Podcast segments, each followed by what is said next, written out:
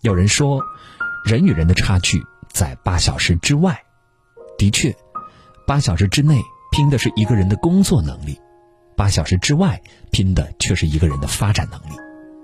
成年人的世界或许不仅仅只有上班工作，还有生活梦想，所以下班后的人生也该同样精彩。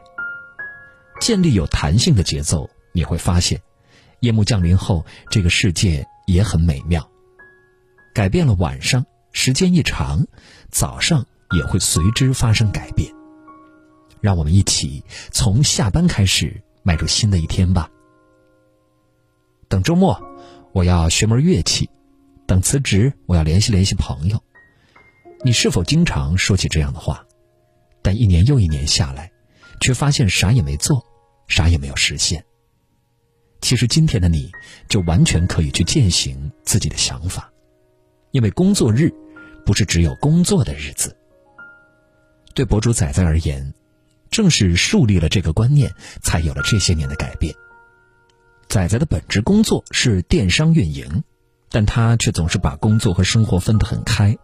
每天下班后，他都会跑到当地新开的餐厅打卡拍照，然后制作短视频。别人熬夜刷短视频，我熬夜做短视频。他这样介绍着自己的生活。之所以会做这件事儿，全是为爱发电。仔仔十分喜欢美食，每个月都会花一些钱，去打卡新餐厅。他就想着，不如把自己的这点小爱好记录下来，如此他便开启了美食博主的日子。前两年没啥人看，但他却因为是爱好坚持了下来。如今他做出了几个小爆款，粉丝一多，收入也随之翻番。做博主。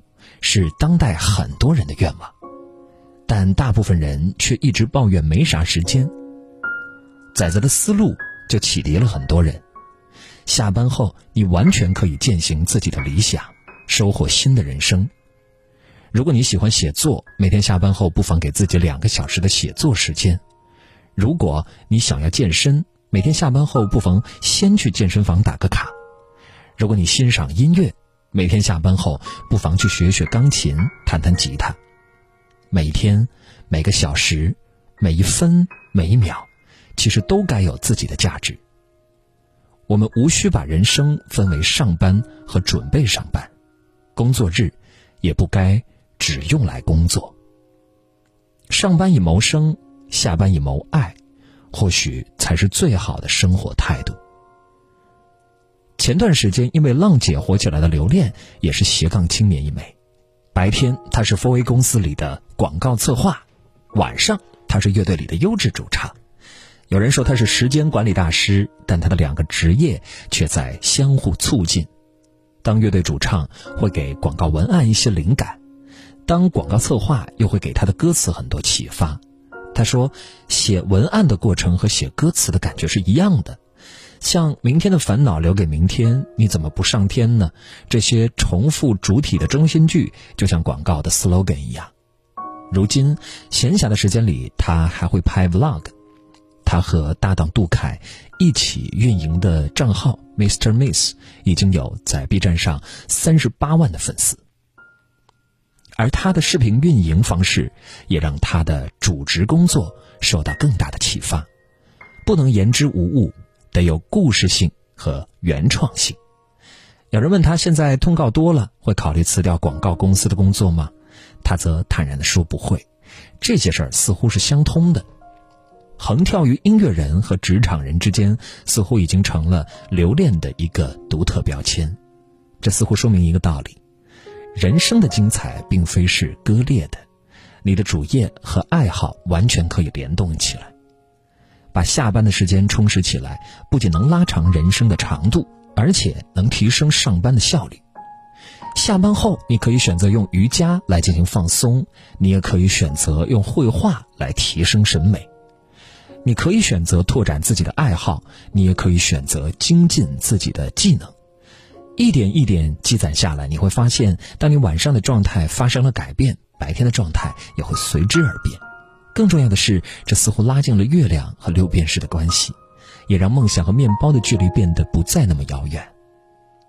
胡适先生就曾感慨：一个人的前程，全靠他怎样利用闲暇时间。闲暇定终生。虽然说利用好时间是大家的共识，但很多人却发现，工作中自己没有偷懒，下了班也是勤勤恳恳，但为什么进步就这么慢呢？老张就有这样的困惑。每天下班后，他都把日程塞得满满的，背单词、听小说、学课程，不给自己留一点空闲时间。一段时间下来，他不仅休息不好，而且上班的状态也差了不少。其实，利用好下班的四个小时，并不是要你忙忙碌碌，而是要你学着去建立有弹性的节奏，去充实自己的生活。时间管理，也并不是时间填充，而是把时间当成资产的一部分，去投资、去思考。大学里有这么一句话：“谋定而后动，知止而有得。”就是在说努力的时候一定要找对方向，否则付出越多越是南辕北辙。想要更好利用下班时间，不妨从以下三个方面试试看：一、确定大小目标，通过善用下班后的时间，你想拥有什么样的进展，给自己定个大小目标，可能会有更好的效果。长期来看，你想收获什么样的人生？一段时间内，你想获得什么样的成绩？一周一天，你又想有怎样的精进？当你把这些都弄清楚时，相信你的付出将更有动力，你的方向将更明晰。蒙恬就曾说：“一个人若是没有确定航行的目标，任何方向对他都不是顺风。如若一个人有了清晰的目标，不管走得多慢，都在离终点更近一点。”赢得时间自由。当你确定了目标时候，就要想想如何去实现。为自己赢得时间自由，就是最当紧的事儿。上班时想着下班后还有安排，会减少拖延的时间；下班时有了可以奔赴的目标，会减少迷茫的时间。消耗和浪费的时间少了，可以放在爱好和努力上的时间就多了。木心有句话就十分触动我心。岁月不饶人，我亦未曾饶过岁月。从今天起，用有限的时间去完成自己无限的梦想吧。打造固定日程，想真正实现精进，还有一个注意事项就是打造固定日常。比如你要减肥，就要明确一周几天、一天几小时的时间用来运动；比如你想写书，就要明确每天在写作上。到底要花几个小时写下多少个字？如此，你就有了检验自己和促进自己最直接的方式。周国平也曾给自己定下这么一个原则：每天夜晚、每个周末、每年年底，只属于我自己。在这些时间里，我不做任何履约交差的事情，而只读自己想读的书，只写自己想写的东西。当你也有了这么一个固定日程，相信。你会创造不一样的精彩。成年人的世界似乎总是在和时间赛跑，我们总是被各种工作占据了生活，我们也总是被各种关系填满了时间，我们似乎很难有完完全全属于自己的时光。但是从今天起，不妨重新为自己建立时间规则，利用好下班后的时间，去享受，去改变，去创造。